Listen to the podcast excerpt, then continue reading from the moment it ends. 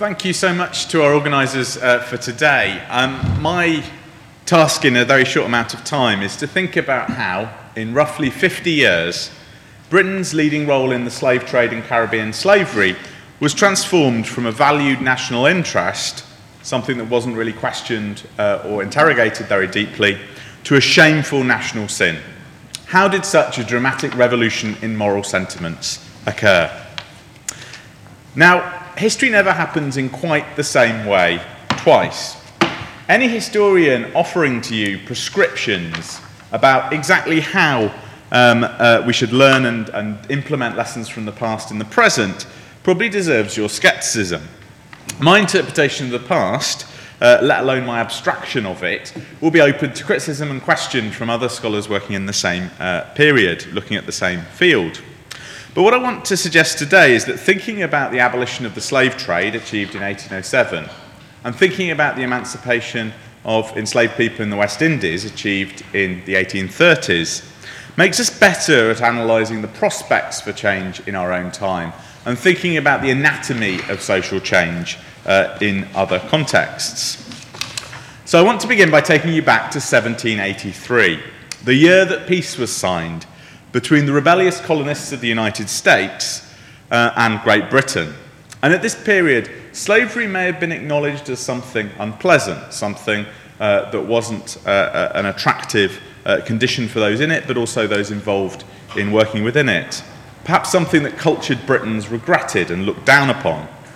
But there was virtually no censure of human bondage as a moral or political evil which anyone was really talking about requiring social intervention and social concern, rather than perhaps individual abstention or political action from actually owning slaves oneself. And in the short time available, I want to highlight three factors uh, that help us think through, I think, the ways in which within 50 years uh, this completely changed.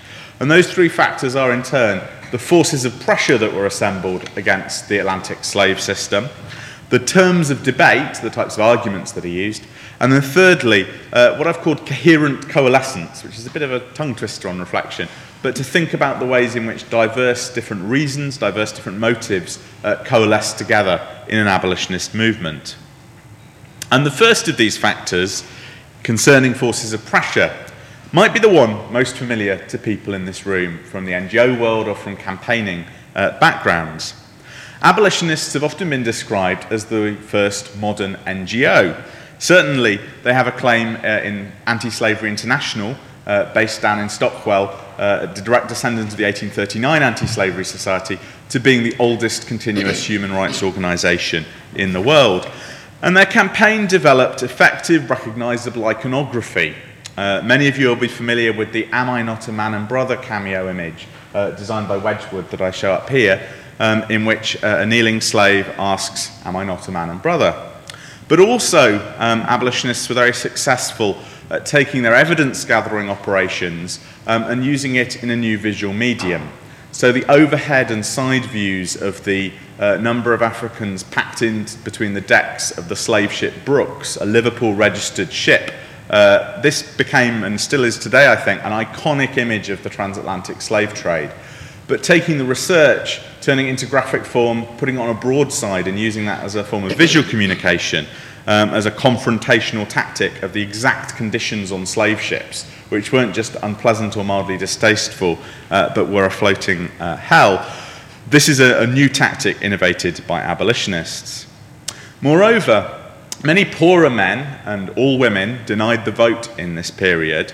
Uh, found themselves getting their first taste of national political action through petitioning or through boycotting slave grown West Indian sugar.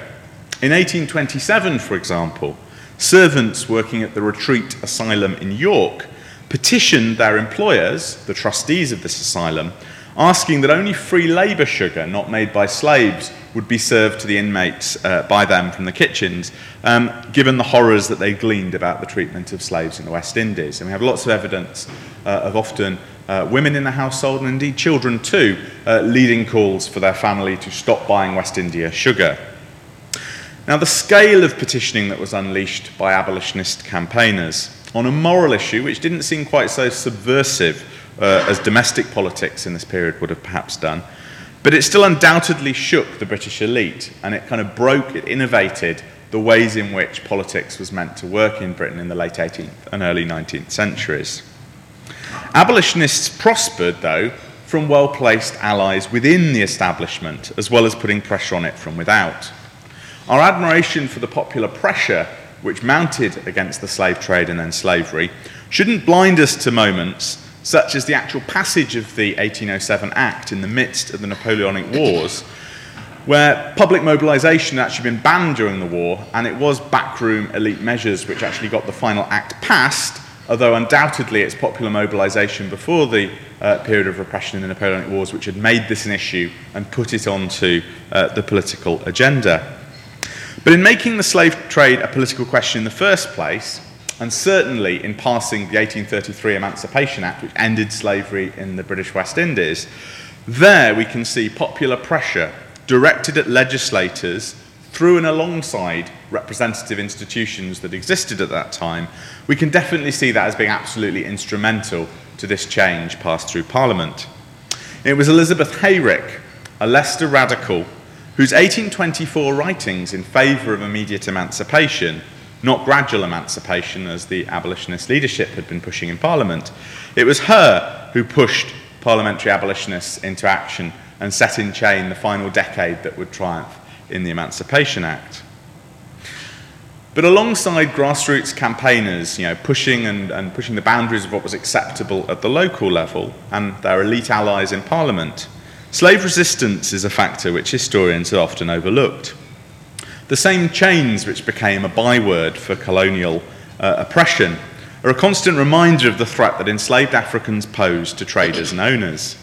We can see enslaved Africans in the Caribbean responding to news or rumours of abolitionist victories back in Britain, in Barbados in 1816, in Demerara in 1823, and in uh, Jamaica's rising of 1831 to 32.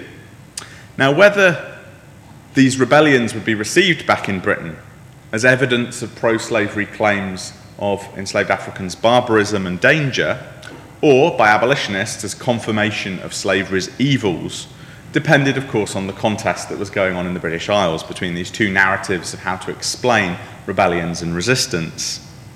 William Dickson, an abolitionist agitator, uh, put the uh, latter argument uh, uh in these words that a creature should have been formed for a state that he so abhors is an exception to the general economy of the universe. So, a way of trying to articulate and explain why and how resistance was proof uh, of the fact that slavery was, was perhaps not sustainable, but was also um, evidence of its immorality uh, and religious evil. Now, that, that has led us on to think a little bit about um, the terms of debate, about the types of arguments that abolitionists uh, would roll out to change the terms of debate on which the slave trade and slavery were debated. Abolitionist petitioning had been radical in the medium used. Petitioning um, uh, wasn't just radical in the message of asking to end slavery, it was radical uh, because of the fact that it was being used on an issue where the mass of people didn't have a direct personal economic interest. Petitioning was a well worn, well established method of being heard by Parliament. But it was a method for lobbyists, for businesses, for those with a direct economic stake in society to make their concerns heard. And that actually led to the West Indians representatives in London complaining that petitions ought not to be heard from those who didn't have a direct interest in the slave economy themselves, that it was illegitimate for others to voice their opinions. And that objection doesn't just reveal the ways in which abolitionists were pushing the boundaries, pushing the envelope of how this established technique could be repurposed and reused as a popular method of pressure. It also shows how they were pushing to redefine whose interests and which interests should be taken into account by Parliament in establishing national policy uh, and national political calculations. William Dickson, who I mentioned earlier, travelled around Scotland to spread the gospel of abolitionism from the 1790s onwards. And he clutched, as he did so, a diary containing notes handed down to him from Thomas Clarkson's experience of doing a similar thing, going around different towns in England and campaigning. And inside the back cover, Dickson had noted from his conversations with Clarkson that the practical, policy aspects of abolition should probably be best avoided on the stump. He would simply assert that what was unjust must in the end turn out to be impolitic. And this mantra, the primacy of moral outrage over details of economic reasoning, would be the idiom of anti slavery campaigners out of doors.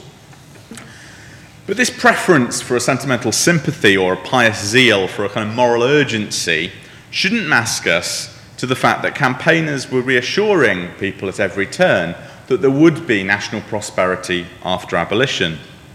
While dismissing the calculation of pounds, shillings, and pence on the stump, um, authors and speakers could still reassure audiences that no good would in the end come from evil. So that Leicester ra- radical Elizabeth Heyrick told her readers that, quote, we cannot sufficiently admire the great wisdom and goodness of those providential arrangements which have, in the general course of events, so inseparably connected our duty with our interest. And the radicalism of Heyrick and her peers lay in locating interest, in locating national self interest, away from the profits of West Indian slaveholders or the cheap sugar which they shipped back to Britain. Whether it came in the form of moral resolve, God's favour for Britain, alternative sources of trade, uncorrupted British liberties, new productivity, perhaps relief from rebellion and the threat of resistance, or any of the other many variables that they proffered. A moral absolute as the main issue could be paired with diverse, conflicting perhaps, explanations of exactly how virtue would be made manifest in reward in this world. So, those are some of the arguments which, on the one hand, try to sidestep details, but yet maintain a kind of shotgun approach of a whole variety of different explanations of why this wasn't um, a, a, an unthinkable, impolitic, unachievable uh, goal. And finally, my last point comes to a question uh, of coherent coalescence. My illustration here is one of the manuscript uh, requisitions requesting a petition meeting um, down in Plymouth, in fact, um, uh, from the campaign. This broad front of anti slavery arguments that I've talked about, differing in details and the different primary motives and reasons that were offered, reflected the fact there was a kind of artificiality in the coherence behind the abolitionist movement. It was a movement that drew on very diverse social, religious, and political groups. The contrast between British abolitionists and their American ilk a couple of decades later couldn't be starker. While Heyrick uh, shamed anti slavery parliamentarians into greater radicalism and pushed them to be far more ambitious. The movement didn't splinter, whatever the internal um, debates and contradictions were going on.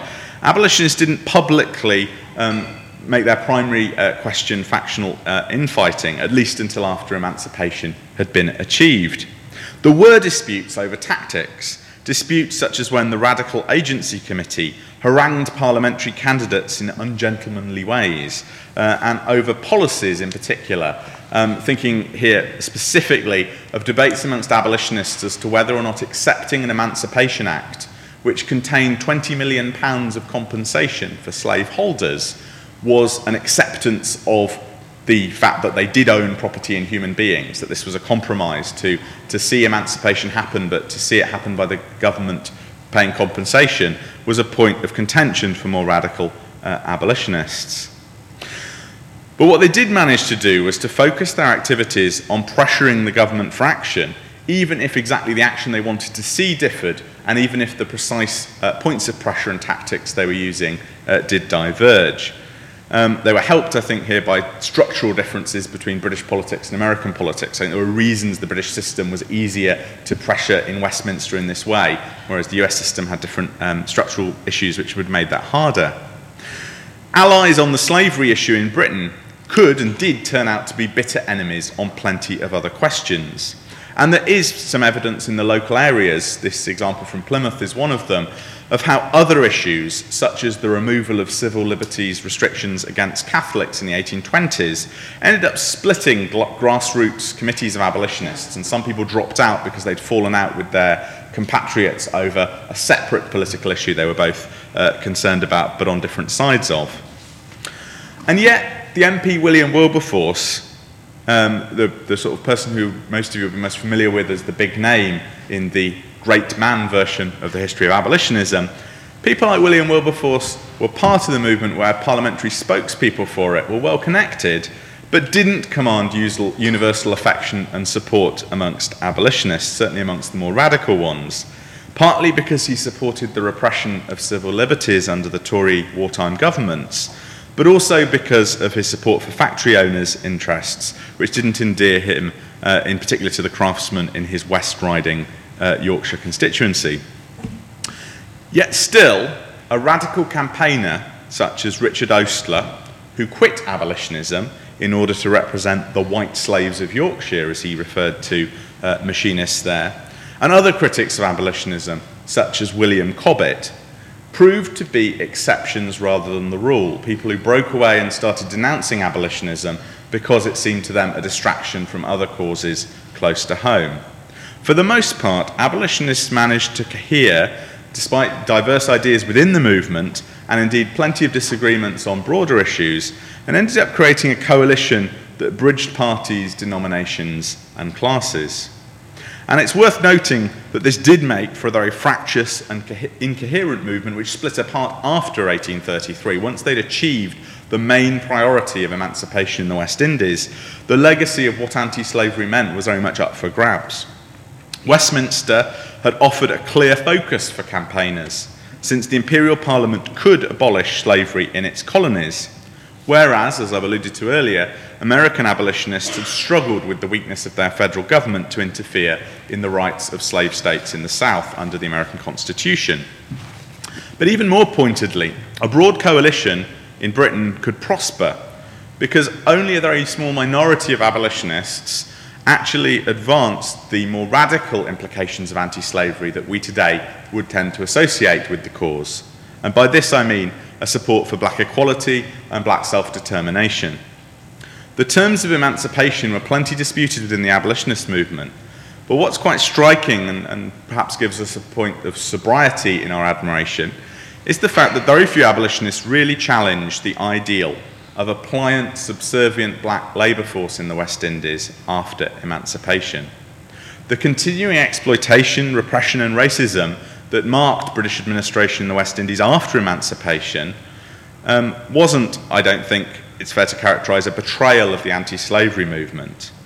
The anti slavery movement had never been anti racist, even if its most radical members had sought to extend to Africans a measure of the humanity that had been denied by the transatlantic slave trade. My final um, point overall, then, is to just think and pull back to think about abolitionism as a social movement, and particularly the extent to which they bequeathed us not just the oldest continuous human rights organisation in the world, but also perhaps the template that was used by later reformers. As petitioning was adopted by Chartists demanding the vote for working men and the Anti Corn Law League demanding free trade. Generations after their mothers had boycotted slave grown sugar, women's rights campaigners such as Josephine Butler consciously adopted the mantle abolitionist to describe their opposition to misogynistic legislation. This was a, a legacy, a reputation worth adopting and trying to uh, wear that mantle for a whole load of other causes. By changing the terms of debate about what and whose interests should matter in parliamentary considerations, as well as who should be expressing political judgments and, and offering their opinions on the righteousness of particular uh, causes, British abolitionists overcame a powerful lobby and created a model and perhaps a few myths which survived to shape future social movements um, that we've lived with ever since.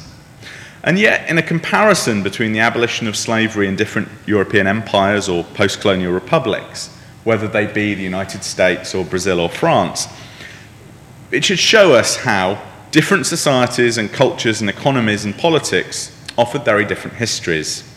In Haiti, the only successful slave revolt in the Atlantic world, which overthrew French colonial rule and established the first uh, black republic in the world, we don't need to look to abolitionists, but to resistance of the enslaved themselves to explain the end of slavery.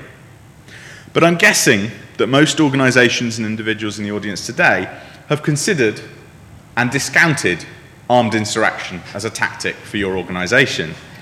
Um, and instead, what we might be thinking today is more about the model that British abolitionism uh, provided of a social change that tried to subvert, that tried to adapt um, to the systems uh, of democratic uh, governance in which we find ourselves today and the systems of political representation, very far from democracy, which existed 200 years ago.